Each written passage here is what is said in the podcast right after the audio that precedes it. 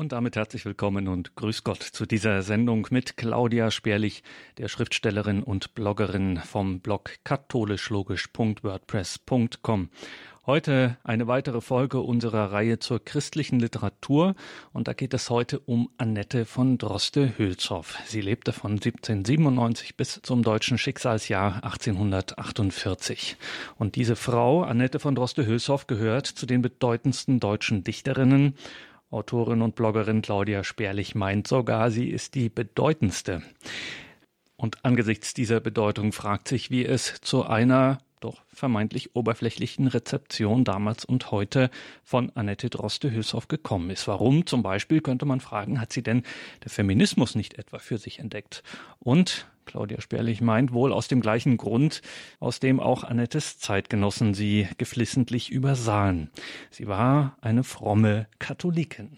Frau, katholisch, genial, das ist wohl bis heute ein bisschen zu viel des Guten. Credo bei Radio Horeb und Radio Maria. Es geht um christliche Literatur und wir hören Claudia Sperlich über Annette von Droste-Hülshoff.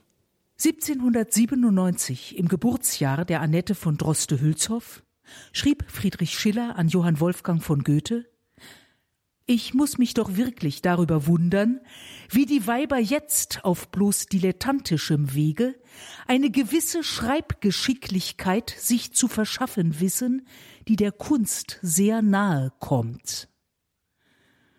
Goethe widersprach seinem Freund Schiller in dieser Angelegenheit nie. Die Droste, Spross der ihm befreundeten Familie Droste und enge Freundin seiner Schwiegertochter Ottilie, wird von ihm an keiner Stelle erwähnt. Es ist jedoch ausgeschlossen, dass er von ihrer Arbeit nicht wusste. Er lobte oder tadelte Autorinnen seiner Zeit nur dann, wenn er sicher sein konnte, dass er selbst besser schrieb. Diese Sicherheit hatte er bei der Droste nicht, also schwieg er. Annette von Droste-Hülshoff war eine Vielschreiberin und schon früh der deutschen Dichterwelt durchaus bekannt, hatte einen Kreis von Bewunderern ihres Werkes, aber die meisten Aktiven im Literaturbetrieb ignorierten sie geflissentlich. Ihr Werk ist heute Schulstoff, aber fast keine Schule, selbst in ihrer Heimat Westfalen, lehrt mehr und anderes aus ihrem umfangreichen Werk als ein Gedicht, immer Der Knabe im Moor, und eine Erzählung, immer Die Judenbuche. Es gibt in der Staatsbibliothek eine historisch-kritische Gesamtausgabe ihres Werkes, so lang und so teuer wie ein Mittelklassewagen, aber bis heute gibt es ihr Gesamtwerk nicht als Volksausgabe. Unwissende Buchhändler erwidern hierauf, es gebe doch gesammelte Werke der Droste, das sind ganz kleine Ausschnitte davon.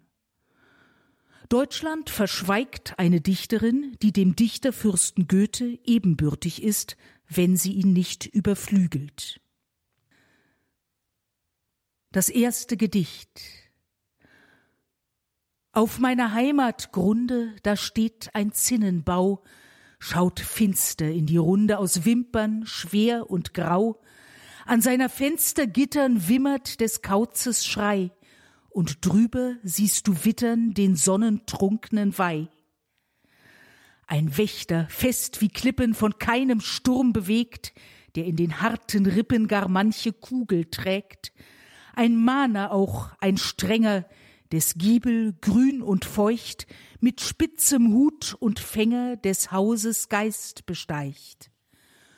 Und sieht ihn das Gesinde am Fahnenschafte stehen, sich wirbelnd vor dem Winde mit leisem Schreie drehen, dann pocht im Schlossgemäuer gewiss die Totenuhr, oder ein tückisch Feuer frisst glimmend unterm Flur. Wie hab ich ihn umstrichen als Kind oft stundenlang, bin heimlich dann geschlichen den schwer verpönten Gang, hinauf die Wendelstiege, die unterm Tritte bog, bis zu des Sturmes Wiege zum Hahnenbalken hoch. Und saß ich auf dem Balken im Dämmerstrahle falb, mich fühlend halb als Falken, als Mauereule halb, dann hab ich aus dem Brodem den Geist zitiert mit Mut, ich, Hauch von seinem Odem und Blut von seinem Blut. Doch als nun immer tiefer die Schlangenstiege sank, als schiefer stets und schiefer dräute die Stufenbank, da klomm ich sonderharren hinan den Zinnenring, und in des Daches Sparren barg ich ein heimlich Ding. Das sollten Enkel finden, wenn einst der Turm zerbrach, es sollte etwas künden, das mir am Herzen lag. Nun sinn ich oft vergebens, was mich so tief bewegt, was mit Gefahr des Lebens ich in den Spalt gelegt. Mir sagt ein Ahnden leise, es sei, gepflegt und glatt, von meinem Lorbeer reise das arme erste Blatt. Auch, dass es just gewittert, mir wie im Traume scheint, und dass ich sehr gezittert und bitterlich geweint. Zerfallen am Gelände ist längst der Stiege rund, kaum liegt noch vom Gelände ein morsches Brett am Grund, und wenn die Balken knarren, im Sturm die Fahne kreist, dann gleitet an den Sparren nicht mehr des Ahnengeist. Er mag nicht ferner hausen, wo aller Glaube schwand, ich aber stehe draußen und schau hinauf die Wand, späh durch der Sonne lodern, in welcher Ritze wohl es einsam mag vermodern, mein schüchtern arm Idol. Nie sorgt ein Falke schlechter für seine erste Brut. Doch du, mein grauer Wächter, nimm es in deine Hut, und ist des Daches Schiene hinfürder nicht zu trauen, so lass die fromme Biene dran ihre Zelle bauen. Die Burg Hülshoff, Geburtshaus der Annette Freien von Droste-Hülshoff, ist in Wirklichkeit nicht so übel. Allerdings muss man sich vorstellen, dass gleich hinter der Burg das Moor begann, dass das Schloss keine Zentralheizung hatte und dass die Wege unbefestigt waren und also im Herbst und Winter, nach den in Westfalen häufigen Dauerregen, für Wagen oder Damenschuhe nicht passierbar waren. Die bewegungshungrige Annette empfand das wie Gefangenschaft. Besonders gesund war es für das schmächtige 7-Monats-Mädchen wohl auch nicht. Trotzdem hatte sie eine schöne Kindheit. Ihren Vater erlebte sie als sanft und freundlich, ihre Mutter als klug und energisch, also mit genau umgekehrten Vorzeichen, wie sie in der Romantik gefordert wurden. Die Beschreibung eines adligen Ehepaares in dem Romanfragment »Bei uns zu Lande auf dem Lande« ist von dieser Erfahrung geprägt. Er fühlte den Wunsch, sie zur Königin seines Hauses zu machen. Das ist sie denn auch im vollsten Sinne des Wortes, eine kluge, rasche, tüchtige Hausregentin, die dem Kühnsten wohl zu imponieren versteht und, was ihr zur Ehre gereicht, eine so warme, bis zur Begeisterung anerkennende Freundin des Mannes, der eigentlich keinen Willen hat als den ihrigen, dass alle Frauen, die Hosen tragen, sich wohl daran spiegeln möchten. Es ist höchst angenehm, dieses Verhältnis zu beobachten. Ohne Zweifel steht diese Frau geistig höher als ihr Mann. Aber selten ist das Gemüt so vom Verstande hochgeachtet worden. Sie verbirgt ihre Obergewalt nicht, wie schlaue Frauen wohl tun, sondern sie ehrt den Herrn wirklich aus Herzensgrunde, weiß jede klarere Seite seines Verstandes, jede festere seines Charakters mit dem Scharfsinn der Liebe aufzufassen und hält die Zügel nur, weil der Herr eben zu gut sei, um mit der schlimmen Welt auszukommen. Nie habe ich bemerkt, dass ein Mangel an Welterfahrung seinerseits sie verlegen gemacht hätte. Dagegen strahlen ihre schwarzen Augen wie Sterne, wenn er seine guten Kenntnisse entwickelt, Latein spricht wie Deutsch und sich in alten Tröstern bewandert zeigt wie ein Cicerone. Die gnädige Frau hat Blut wie ihre Reben, sie ist heftig. Ich habe sie sogar schon sehr heftig gesehen, wenn sie bösen Willen voraussetzt. Aber sie fasst sich schnell und trägt nie nach. Dagegen wirkt die Beschreibung des Mannes liebenswürdig kauzig. Er ist ein leidenschaftlicher Zeitungsleser und Geschichtsfreund und liebt das gedruckte Blutvergießen. Dennoch bin ich zweifelhaft, ob der Herr den Feind tapferlich erschlagen oder sich selbst lieber gefangen geben würde, um keinen Mord auf seine Seele zu laden. Den Verstand des Herrn habe ich anfangs zu gering angeschlagen. Er hat sein reichliches Anteil an der still nährenden Poesie dieses Landes, der den Mangel an eigentlichem Geiste fast ersetzt. Dabei ein klares Judizium und jenes haarfeine Ahnen des Verdächtigen, was aus eigener Reinheit entspringt.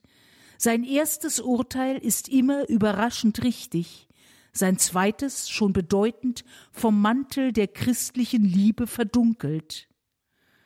Der Herr liest viel, täglich mehrere Stunden und immer Belehrendes, Sprachliches, Geschichtliches, zur Abwechslung Reisebeschreibungen, wo seine naive Fantasie immer den Autor überflügelt und er heimlich auf jedem Blatte ein neues Eldorado oder die Entdeckung des Paradiesgartens erwartet.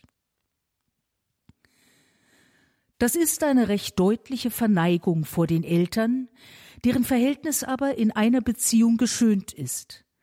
1839 schrieb die Droste in einem Brief: Mama aber, die immer meint, zum Heiraten gehöre keine Liebe und nicht begreift, warum man nicht nimmt, was einem vernünftige Leute rekommandieren, fand für besser, dass er Luisen heiratete. Die Überzeugung, eine Ehe müsse auf Liebe gründen, war noch recht neu.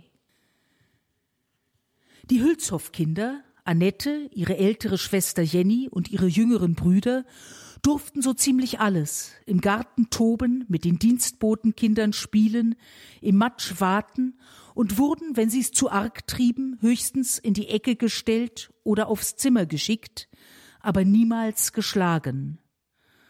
Allerdings beschreibt die Mutter sich selbst als zu ungeduldig, und Annette wurde von Albträumen geplagt, ohne je mit den Eltern darüber sprechen zu können. Sie empfand die Mutter als streng. Im Herrenhaus Bökerhof traf die 16-Jährige neben vielen näheren und ferneren Verwandten und Bekannten auch Wilhelm Grimm. Sicher ist, dass die beiden sich nicht liebten. An seinen Bruder Jakob schrieb Wilhelm: Märchen, Lieder und Sagen, Sprüche und so weiter wissen sie die Menge. Die Fräulein aus dem Münsterland wussten am meisten, besonders die Jüngste. Es ist schade, dass sie etwas Vordringliches und Unangenehmes in ihrem Wesen hat. Es war nicht gut, mit ihr fertig zu werden. Sie ist mit 7 Monaten auf die Welt gekommen und hat so durchaus etwas Frühreifes bei vielen Anlagen. Sie wollte beständig brillieren und kam von einem ins andere. Die andere ist ganz das Gegenteil, sanft und still. In fast allen Biografien und in allen ins Internet gestellten Schüleraufsätzen über die Droste steht, sie habe sich als 23-Jährige gleichzeitig in 2 Männer verliebt, woran beide Freundschaften zerbrochen seien. Das wird gern mit einem missbilligenden Unterton kolportiert. Wie konnte das ausgerechnet die Droste tun? Wahr ist es nicht. Annette hatte sich 1820 bei einem als Kur gedachten Aufenthalt auf dem Bökerhof in den als Genie gehandelten bürgerlich-protestantischen Studenten Heinrich Straube verliebt. Sie hatte ihren Vater in einem langen Brief gebeten, ihr diesen Kuraufenthalt zu verlängern, da er ihrer Gesundheit so besonders wohltue. Und sicher haben ihr die vielen Spaziergänge mit Straube wohlgetan. Angestiftet durch ihren Onkel August von Haxthausen, stellte August von Arnswald sich freundlich, nutzte seine Anziehung der Droste gegenüber aus und erzählte Straube, die Droste treibe ein falsches Spiel mit ihm. Daran, nicht an Annettes angeblicher Flatterhaftigkeit, zerbrach die Beziehung zu Straube. Über Arnswald schrieb sie: Ich sollte mit Gewalt recht schuldig werden, Straube sollte gerettet werden und ich zugrunde. Oh, wie muss der mich hassen? Schuldgefühle hatte sie trotz allem, das geht aus einigen ihrer Werke hervor. aber ein Briefwechsel zwischen den beteiligten Männern beweist, dass Annette Opfer war, nicht Täterin. Das folgende Gedicht steht in keinem Zusammenhang damit. Ich hoffe aber in meinen unfreundlicheren Momenten, dass Arnswald wenigstens einmal solche Schreckensminuten erleben musste, wie sie darin beschreibt. O schaurig ist's, übers Moor zu gehen, wenn es wimmelt vom Heiderauche, sich wie Phantome die Dünste drehn und die Ranke häkelt am Strauche, unter jedem Tritte ein Quellchen springt, wenn aus der Spalte es zischt und singt. O schaurig ist's, übers Moor zu gehen, wenn das Röhricht knistert im Hauche. Fest hält die Fibel das zitternde Kind und rennt, als ob man es jage. Hohl über die Fläche sauset der Wind, was raschelt da drüben am Hage? Das ist der gespenstische Gräberknecht, der dem Meister die besten Torfe verzecht. Hu, es bricht wie ein irres Rind, hinducket das Knäblein zage. Vom Ufer starret gestumpf hervor, unheimlich nickte die Föhre. Der Knabe rennt, gespannt das Ohr durch Riesenhalme wie Speere, und wie es rieselt und knittert darin. Das ist die unselige Spinnerin, das ist die gebannte Spinnlenor, die den Haspel dreht im Geröhre. Voran, voran, nur immer im Lauf voran, als woll es ihn holen. Vor seinem Fuße brodelt es auf, es pfeift ihm unter den Sohlen wie eine gespenstige Melodei. Das ist der Geigemann ungetreu, das ist der diebische Fiedlerknauf, der den Hochzeitsheller gestohlen. Da birst das Moor, ein Seufzer geht hervor aus der klaffenden Höhle. Weh, weh, da ruft die verdammte Margret, ho, ho, meine arme Seele. Der Knabe springt wie ein wundes Reh, wär nicht Schutzengel in seiner Nähe. Seine bleichenden Knöchelchen fände spät ein Gräber im Moorgeschwele. Da mählich gründet der Boden sich, und drüben neben der Weide die Lampe flimmert so heimatlich. Der Knabe steht auf der Scheide, tief atmet er auf, zum Moor zurück noch immer wirft er den scheuen Blick. Ja, im Geröhre war's fürchterlich, o schaurig war's in der Heide. Wir erinnern uns, Straube hieß der Kerl aus der Bökerhof-Intrige und er galt als Genie. Eine seiner Erzählungen beginnt: Anna Freiser lebte im Forsthause zu Waldau und pflegte im Jahre 1813 ihre kranke Mutter, die seit 14 Tagen schwer darniederlag, während das Dorf durch starke Durchmärsche feindlicher und befreundeter Heere hart gedrückt war. Den alten Förster, ihren Vater, bog das Alter krumm über sein Feuerrohr, an dem er aufgewachsen, und er saß mit gefalteten Händen vor der Kranken und legte so seine Werke in Gottes Hände, wie sein Gebet in die seinigen, indem er, um die Jahre zu seiner silbernen Hochzeit zu zählen, die Finger 20-mal gekrümmt und dadurch ebenso viele Freudenschüsse zu dem reinen Himmel seines Gemüts geschossen hatte, dass seine Aussicht wie von einer Rauchwolke getrübt ward und er nicht weiter denken als sehen konnte. Sie werden gestehen, dass das Genie Wilhelm Straube zu Recht vergessen ist. Aber die Droste, wenn die ein Forsthaus beschreibt. Das öde Haus. Tief ab im Tobel liegt ein Haus, zerfallen nach des Försters Tode. Dort ruh ich manche Stunde aus, vergraben unter Rank und Lode. Es ist eine Wildnis, wo der Tag nur halb die schweren Wimpern lichtet, der Felsen tiefe Kluft verdichtet, ergrauter Äste Schattenhag. Ich horche träumend, wie im Spalt die schwarzen Fliegen taumelnd summen, wie Seufzer streichen durch den Wald, am Strauche irre Käfer brummen, wenn sich die Abendröte drängt an sickernden Geschiefers Lauge, dann ist's, als ob ein trübes Auge ein rotgeweintes drüber hängt. Das Dach vom Moose überschwellt, lässt wirre Schober niederragen und eine Spinne hat ihr Zelt im Fensterloche aufgeschlagen. Da hängt ein Blatt von zartem Flor der schillernden Libelle Flügel, und ihres Panzers goldener Spiegel ragt kopflos am Gesims empor. Wo an zerrissener Laube Joch die langen, magern Schossen streichen, an wild verwachsener Hecke noch im Moose Nelkensprossen schleichen, dort hat vom tröpfelnden Gestein das dunkle Nass sich durchgesogen, kreucht um den Buchs in trägen Bogen und sinkt am Fenchelstrauche ein.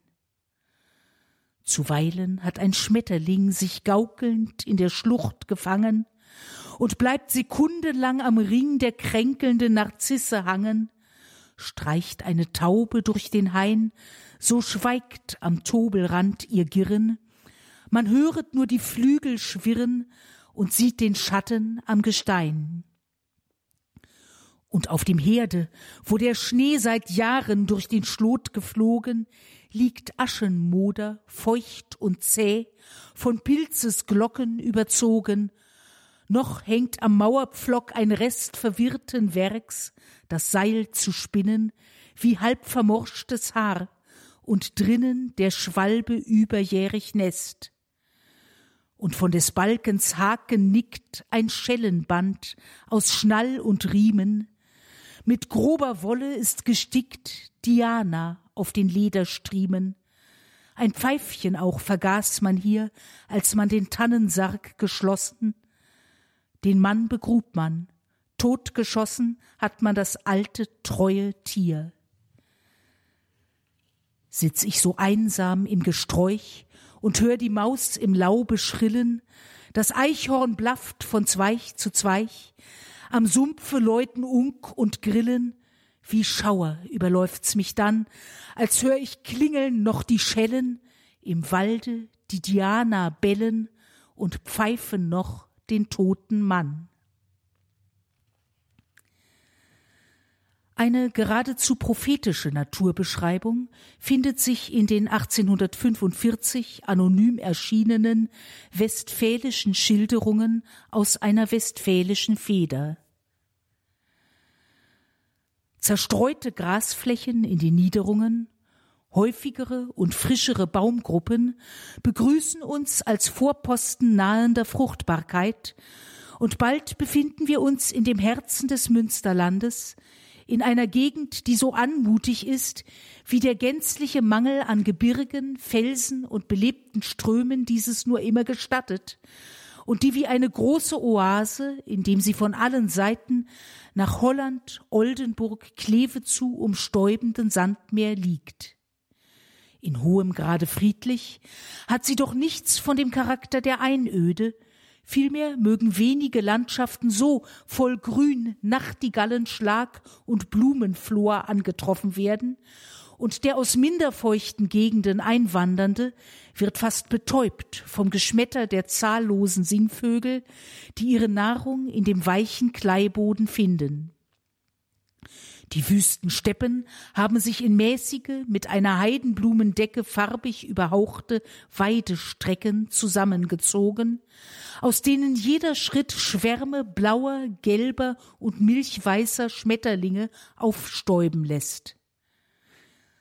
Fast jeder dieser Weidegründe enthält einen Wasserspiegel, von Schwertlilien umkränzt, an denen tausende kleine Libellen wie bunte Stäbchen hängen, während die der größeren Art bis auf die Mitte des Weihers schnurren, wo sie in die Blätter der gelben Nymphäen wie goldene Schmucknadeln in emaillierte Schalen niederfallen und dort auf die Wasserinsekten lauern, von denen sie sich nähren. Das Ganze umgrenzen kleine, aber zahlreiche Waldungen. Alles Laubholz und namentlich ein Eichenbestand von tadelloser Schönheit, der die holländische Marine mit Masten versieht, in jedem Baume ein Nest, auf jedem Aste ein lustiger Vogel und überall eine Frische des Grüns und ein Blätterduft, wie dieses anderwärts nur nach einem Frühlingsregen der Fall ist. Was nicht Wald und Heide ist, ist Kamp, das heißt Privateigentum, zu Acker- und Wiesengrund benützt und, um die Beschwerde des Hütens zu vermeiden, mit einem hohen, von Laubholz überflatterten Erdwalle umhegt. Vorzüglich die Wiesen geben einen äußerst heiteren Anblick durch die Fülle und Mannigfaltigkeit der Blumen und Kräuter, in denen die Elite der Viehzucht schwerer ostfriesischer Rasse übersättigt wiederkäut und den Vorübergehenden so träge und hochmütig anschnaubt, wie es nur der Wohlhäbigkeit auf vier Beinen erlaubt ist. Diese Gegend bietet eine lebhafte Einsamkeit, ein fröhliches Alleinsein mit der Natur, wie wir es anderwärts noch nicht angetroffen. So war die Physiognomie des Landes bis heute, und so wird es nach 40 Jahren nimmer sein. Bevölkerung und Luxus wachsen sichtlich, mit ihnen Bedürfnisse und Industrie. Die kleinen malerischen Heiden werden geteilt, die Kultur des langsam wachsenden Laubwaldes wird vernachlässigt, um sich im Nadelholze einen schnelleren Ertrag zu sichern, und bald werden auch hier Fichtenwälder und endlose Getreideseen den Charakter der Landschaft teilweise umgestaltet haben, wie auch ihre Bewohner von den uralten Sitten und Gebräuchen mehr und mehr ablassen. Zusammen mit dem Epos Walter sandte die Droste 1819 folgenden Brief an den 50 Jahre älteren Anton Matthias Sprickmann. Nun bitte ich Sie noch einmal recht von Herzen, lieber Sprickmann, schreiben Sie mir doch recht deutlich und aufrichtig über das kleine Werk, nicht allein über offenbare Fehler, sondern was Ihnen nur immer unbehaglich daran auffällt und noch verbessernswert scheint. Ich habe zwar schon so viel darüber reden hören, und jeder klug sein Wollende sitzt zu Gericht und hat ein neues Lob und einen neuen Tadel dafür, und ich weiß oft nicht, worüber ich mich am meisten ärgere. Was das Lob anbelangt, so habe ich schon recht an mich halten müssen, um manche unbedeutende und eben passable Stellen nicht auszustreichen, die mir durch unpassendes Lob ganz und gar zuwider geworden sind. So kam zum Beispiel ein gewisser Herr immer darauf zurück, die schönste Stelle im ganzen Gedicht sei, es rauscht der Speer, es stampfte wild das Ross, und erst durch sein vieles Reden wurde mir offenbar, wie dieser Ausdruck so gewöhnlich und oft gebraucht und beinahe die schlechteste Stelle im ganzen Buche ist. Dieser Herr hörte auch gar nicht davon auf, sondern sagte während des Tages mehrmal, wie in Entzückung verloren, es rauscht der Speer, es, etc., wozu er wohl auch leise mit dem Fuße stampfte. Ich musste endlich aus dem Zimmer gehen. Wie ich vor einer Woche im Münster bin, begegnet mir der Unglücksvogel auf der Straße, hält mich sogleich an und sagt sehr freundlich, nun, Fräulein Nettchen, wie geht's? Was macht die Muse? Gibt sie Ihnen noch bisweilen so hübsche Sächelchen in die Gedanken, wie das Gedichtchen von neulich? Ja, das muss ich Ihnen sagen, das ist ein niedlich Ding, was für eine Kraft bisweilen. Es rauscht der Speer, es stampfte wild das Ross. Ich machte mich so bald als möglich los und lachte ganz unmäßig. Ich hätte aber ebenso gut weinen können. Sprickmann schrieb: Sie haben mir, meine teuerste Freundin, meinen diesjährigen Namenstag zu einem wahren Festtag gemacht. Dass ich diese schöne, liebliche Frucht Ihrer Muse gleich mit wahrer Gier verschlungen habe, das wissen Sie schon von selbst. Therese, die Mutter Droste-Hülshoff, hatte den Münsteraner Geschichtsprofessor und Literaten Sprickmann gebeten, der Jugendlichen als Mentor zur Seite zu stehen. Daraus entwickelte sich eine innige, langjährige Freundschaft. Der Goethe- und Klopstock-Verehrer Sprickmann unterstützte Annettes dichterisches Selbstbewusstsein ohne Lobhudelei. Allgemein aber galt, wenn eine Frau schon unbedingt schreiben muss, dann bitte hübsche Sächelchen. Für die hohen, hehren Dichtungen waren Männer zuständig. Das aber war der Droste zu wenig. Sie schrieb 1813 das leider unvollendet gebliebene Trauerspiel Bertha, dessen Heldin, die Tochter eines Reichsgrafen, mit einem ungeliebten Mann verheiratet werden soll. Das hoch angesehene Kriegshandwerk wird als ekelhaftes Schlachten beschrieben, der Hof als Brutstätte von Intrigen.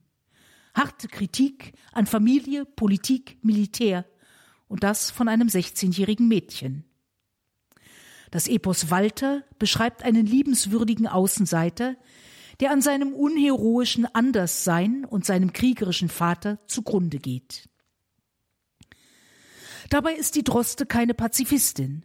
Reaktion auf Napoleons Angriff kann für sie nur Verteidigung sein, also Krieg. Aber sie sieht beide Seiten eines jeden Krieges als Schuldige und ihr Bild vom Soldaten ist nicht romantisierend heroisch. In Bertha erwidert ein Minister seinem kriegsbegeisterten Neffen: »So bloß zur Lust, allein nur, weil das heiße Blut ihn drängt, ein freudig Leben morden, noch sahst du nie des Schlachtfelds Gräuel, hörtest nie, wie röchelnd sich verhaucht das junge Leben, siehst nicht der Mutter blasses, starres Antlitz, siehst nicht das Weib in Kummer und in Schmach, o Ferdinand! Denk ich des Unglücks all, das schon der Krieg dem armen Land gebracht. Gott weiß, dass mein die Schuld nicht ist. Es war mein heißes Sehnen stets der Frieden.« Die erwachsene Droste beschrieb im Versepos die Schlacht im Lohner Bruch, ein westfälischen Schülern bekanntes Ereignis aus dem Dreißigjährigen Krieg, mit der Romantik eher fremdem Realismus. Sie taten, was ein Mensch vermag, vom Rosse sinkend, im Verbluten, die Finger steif in Todesnahen, noch suchten des Pistoles Hahn. Sie stießen mit der Partisan am Grund auf blut'gen Stümpfen liegend und wimmernd sich im Moose schmiegend, des Schwertes Spitze suchten sie zu bohren in der Rosse Knie. Und ein Gemetzel nun begann, so trieb es nie ein braver Mann gen Feinde, unbewehrt und wund. Man sah sie knien auf dem Grund, die Hände faltend um Pardon. Ein Klingenhieb, geschärft durch Hohn die Antwort drauf, und Kolbenschlag half Partisan und schwerte nach. Kroatenmesser scharf gewetzt, auch hielten ihre Ernte jetzt. Wie Reisebündel, Kopf an Kopf sah schwanken man vom Sattelknopf, an Lederriemen oder Strick. Und glücklich, wen der Tod beschlich, übern Hals die Schneide strich. Wohl einigen die Flucht gelang, doch seitwärts nach dem Moore drang des Feindes nahen, und wem das Glück die feste Stelle gab im Moor, der kam am Ende wohl hervor, ein hilflos Wrack sein Lebenstag, das betteln oder stehlen mag.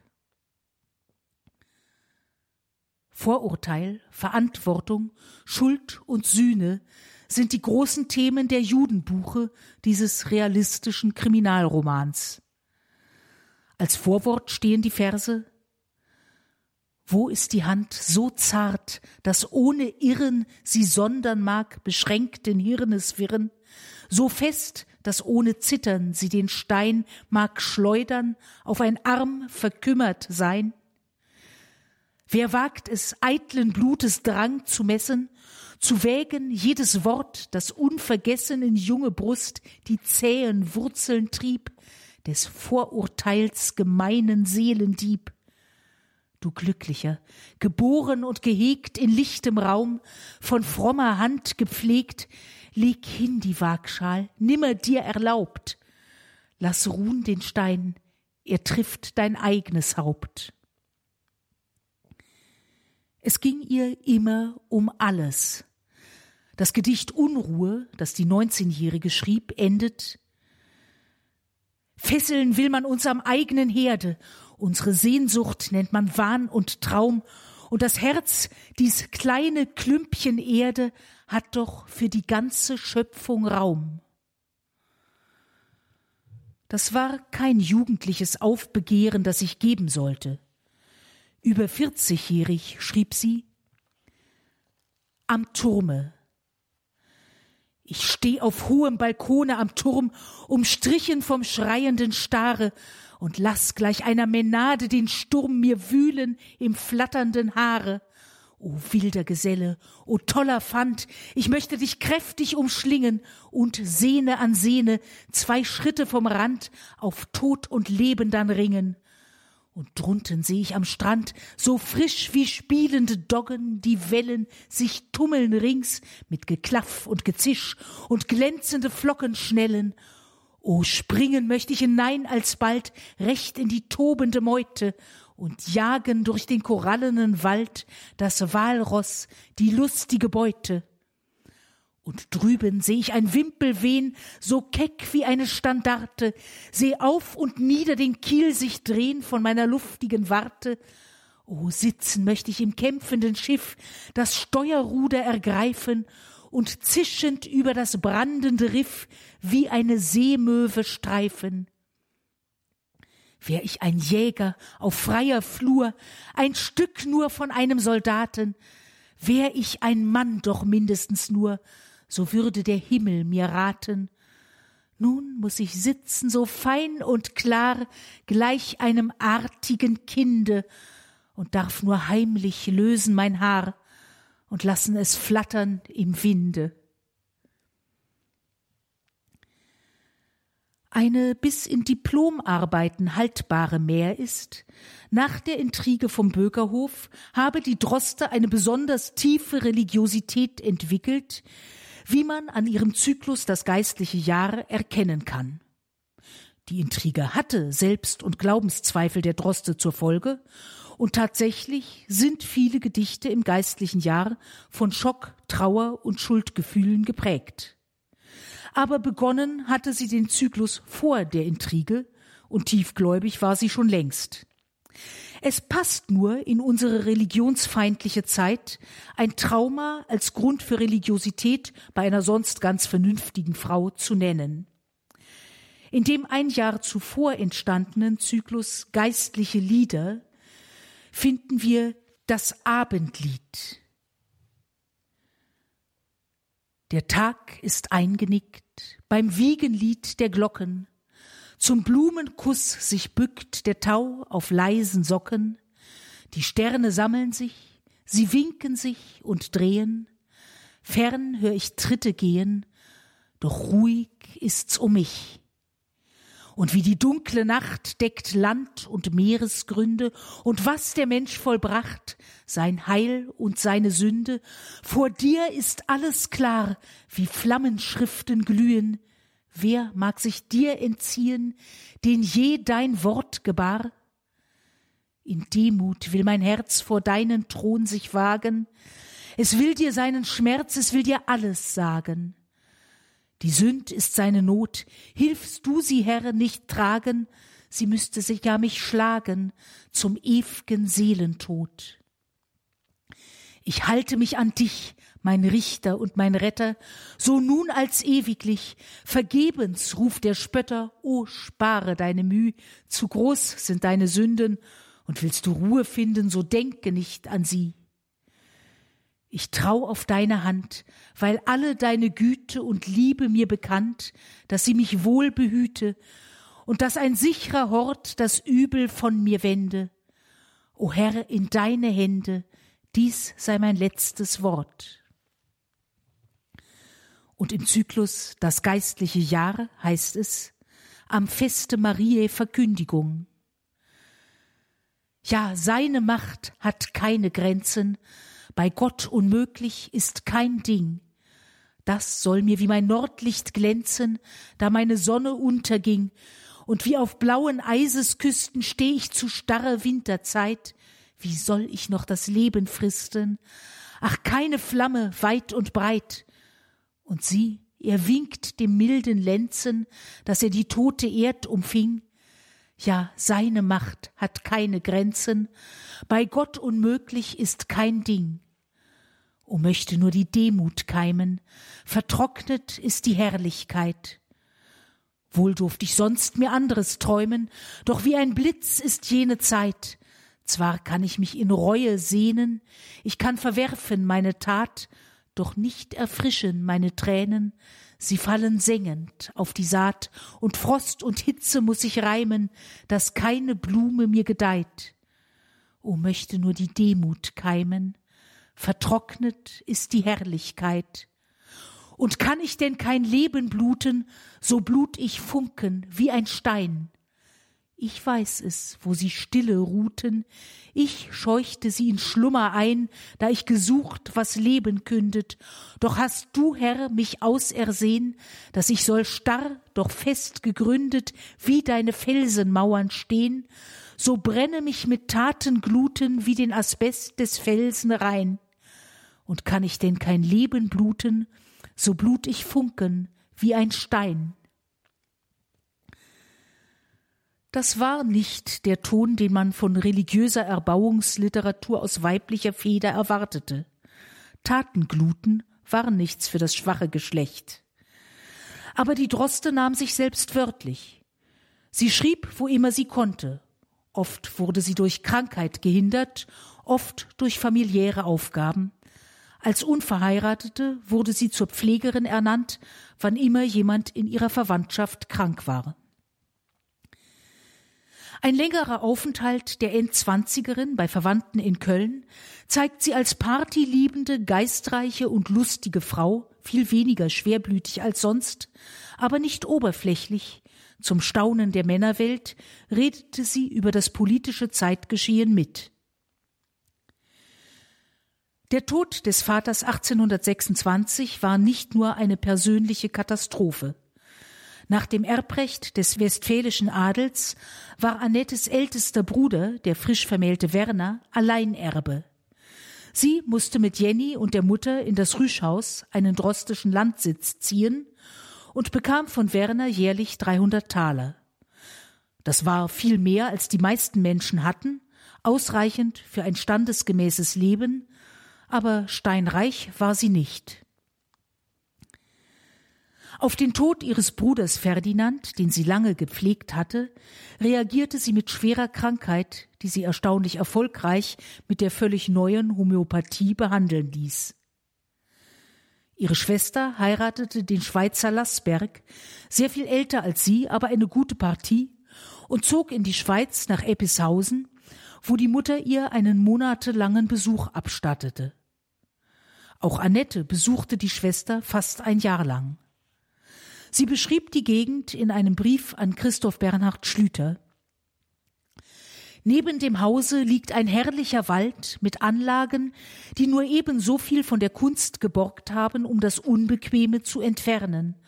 Lauter alte Buchen, herrliche hohe Laubgewölbe mit Vögeln von allen Farben und Zungen, hier und dort Felsstücke zum Ausruhen, eine Menge lebendiger Quellen, die sich sammeln zu artigen Teichen, auf denen genug und zum Überfluss weiße Wasserrosen schwimmen, die man bei uns so sorgfältig zieht. Das alles bildet ein unschätzbares Ganzes. Dieser Wald aber wird nur durch eine schöne und tiefe Schlucht vom Hause getrennt, worüber eine Brücke führt, die sich wahrlich nicht schlecht ausnimmt.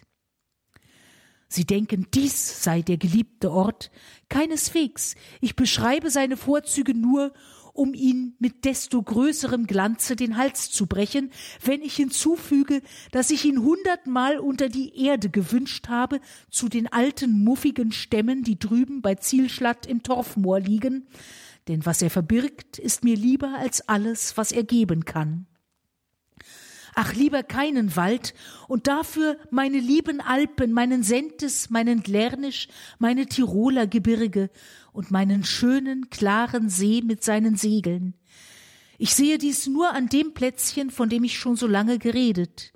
Es ist ein Gartenhäuschen an der höchsten Stelle des Waldes, wo sich die Aussicht ins Tal öffnet. 2 Wege gibt's dorthin, einen steil und dornicht wie den der Tugend, und ihn pflege ich zu gehen oder vielmehr zu klettern, denn er bringt mich in 3 Minuten hinauf, wenn auch keuchend und halbtot. Der andere gleicht dem der Sünde breit und gemächlich, deshalb verschmähe ich ihn auch, zumal er die Eigenschaft besitzt, eine Viertelstunde lang zu sein. Ich sitze nur bei rauer Luft im Rebhäuschen, sonst davor, unter einer großen Trauerweide, ganz versteckt durch die Reben, mit denen der Abhang bis ins Tal besetzt ist. Das Tal selbst schmal und leer, die Gebirge gegenüber sehr nah und mit Nadelholz bedeckt, was sie schwarz und starr aussehen lässt, so nun Berg über Berg ein kolossales Amphitheater, und zuletzt die Häupter der Alpen mit ihrem ewigen Schnee.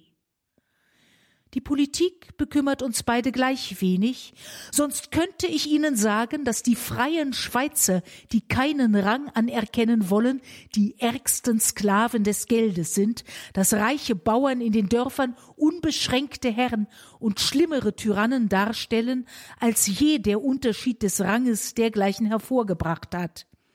Anderwärts mögen Konnexionen manches bewirken, hier tun sie alles. Geld und Nepotismus sind die einzigen Hebel. Wer beides nicht aufzuweisen hat, mag die Hände nur in den Schoß legen. Er ist verdammt, sein Leben lang ein Quäler zu bleiben.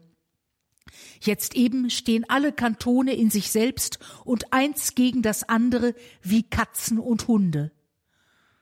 Und an ihren Onkel Karl von Haxthausen schrieb sie über die Schweizer: Sie laufen 4 Meilen bergan, um 6 Kreuzer zu verdienen, aber umsonst strecken sie nicht den Finger aus, um dir zu zeigen, dass dein Haus brennt. Nicht lange vor der Heirat ihrer Schwester hatte Annette einen älteren Mann heiraten wollen, der diese Vernunftehe, finanzielle Absicherung gegen weibliche Fürsorge bei gegenseitiger Sympathie sehr freundlich vorgeschlagen hatte. Die Mutter hatte dies untersagt, er sei viel zu alt. Die Droste musste sich mit dem Etikett alte Jungfer ebenso abfinden wie mit ihrer Einsamkeit. In einem Cercle traf sie auf den jungen Juristen und Literaten Levin Schücking, an den sie schrieb: Kein Wort, und wer es scharf wie Stahles klinge, soll trennen, was in 1000 Fäden eins, so mächtig kein Gedanke, dass er dringe vergällend in den reinen Becher Weins.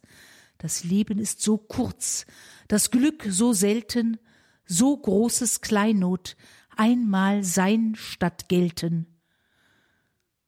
Und an denselben: Dass manches schroff in mir und steil, wer könnte, ach wie ich, es wissen.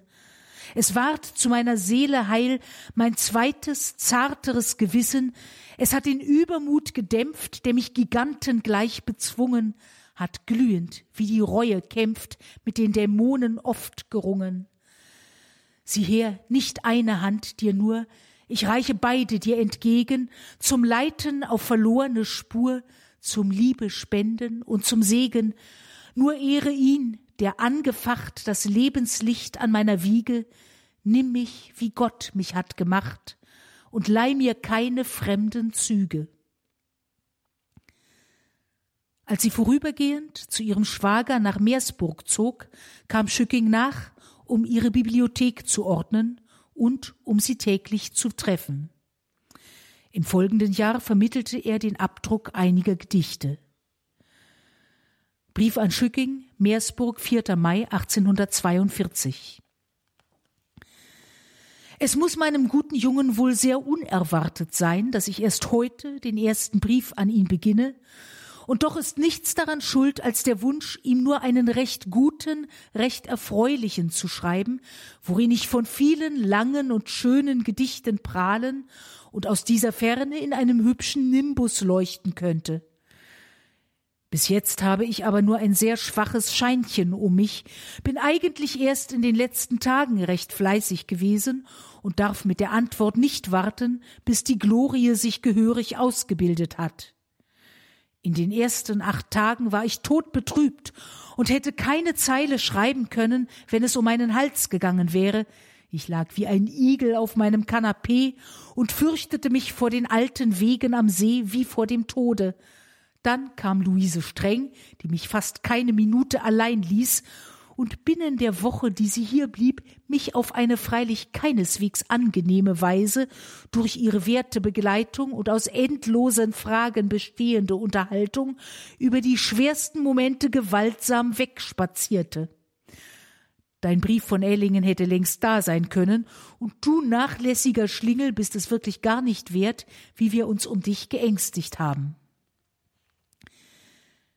Ihre Briefe schwanken zwischen mütterlicher und uneingestandener erotischer Liebe. Am Ende war sie über Schückings Heirat mit einer anderen wohl halb traurig, halb auch erleichtert. Die letzten Jahre der Droste waren von literarischem Erfolg geprägt, aber auch von Krankheit. Der Erfolg wurde nur zum Teil durch ihren Bruder Werner sabotiert, der ihr die Mitarbeit am Feuilleton der Kölnischen Zeitung verbot. Er argumentierte, die historisch-politischen Blätter hätten alle gutgesinnten Katholiken zum Boykott der Kölnischen Zeitung aufgefordert. Eine Lüge, aber die Droste glaubte ihm. Sie antwortete auf seinen Brief, sie sei ganz seiner Meinung, werde keine Beiträge mehr liefern, aber nicht sofort aufhören damit, um Satirikern den Wind aus den Segeln zu nehmen. Kurz, sie verweigerte ihrem Bruder den Gehorsam, ohne dass der es merkte. Die Briefe der Droste sind in den letzten Jahren schwer verständlich, schmeichelhaft oder wütend über ein und dieselbe Sache, je nach Adressat, teils wehleidig und ungewohnt pathetisch. Sicher ist, dass häufige Krankheit und persönliche Enttäuschung, uneingestandenermaßen wohl auch Schückings Heirat, sie zermürbt hatten. Ihr dichterisches und religiöses Selbstbewusstsein war ihr jedoch geblieben. Auf Drängen des Bruders zog sie wieder nach Hülshoff.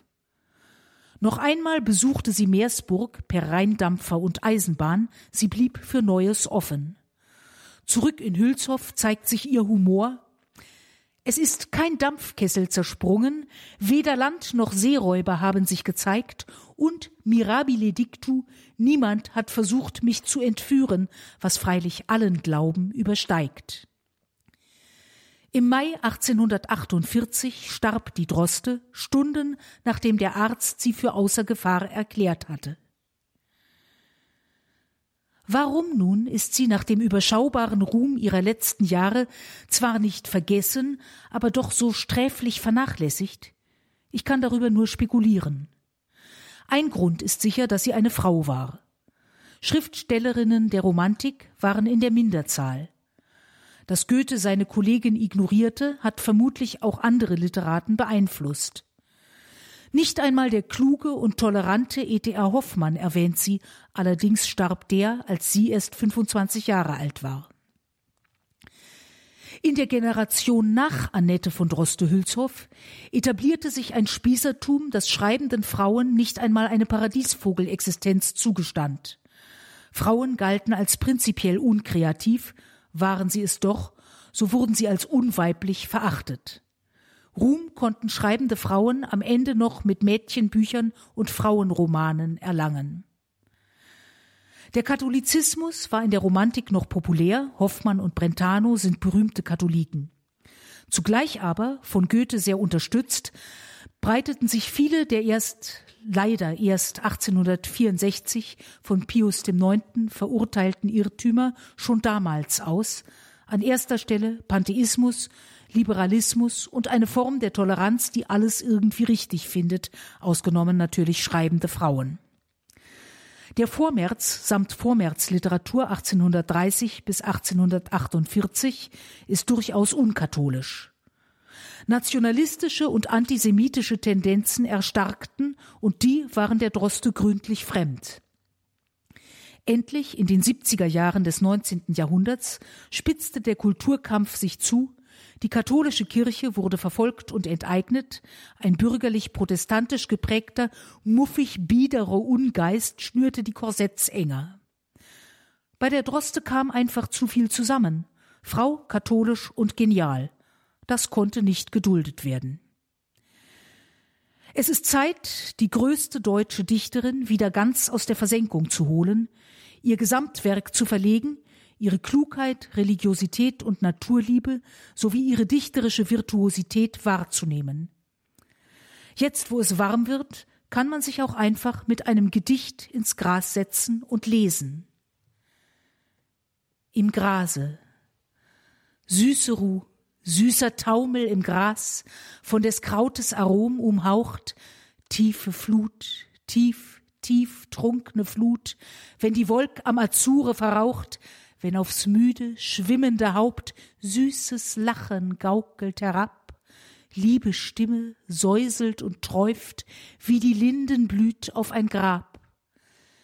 Wenn im Busen die Toten dann jede Leiche sich streckt und regt, leise, leise den Odem zieht, die geschlossene Wimper bewegt, tote Lieb, tote Lust, tote Zeit, all die Schätze im Schutt verwühlt, sich berühren mit schüchternem Klang, gleich den Glöckchen vom Winde umspielt. Stunden flücht'ger ihr als der Kuss eines Strahls auf den trauernden See, als des ziehenden Vogels Lied, das mir niederperlt aus der Höh, als des schillernden Käfers Blitz, wenn den Sonnenpfad er durcheilt, als der flücht'ge Druck einer Hand, die zum letzten Male verweilt.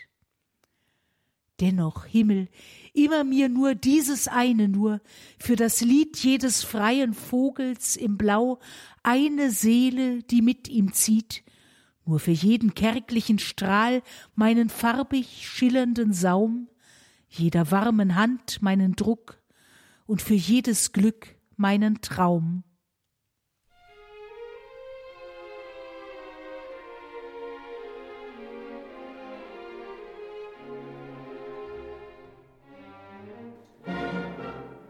Um Annette von Droste-Hülshoff ging es heute in der Credo-Sendung hier bei Radio Horeb und Radio Maria.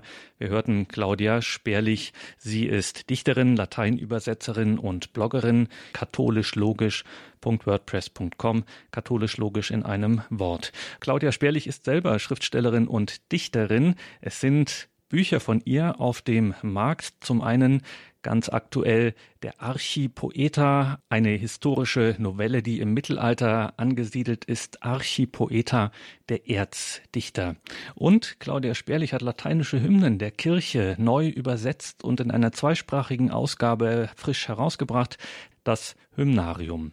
Wenn Sie ins Infofeld zu unserer Sendung schauen, da finden Sie dann diese Literaturangaben verlinkt, beziehungsweise unser Hörerservice weiß auch Bescheid.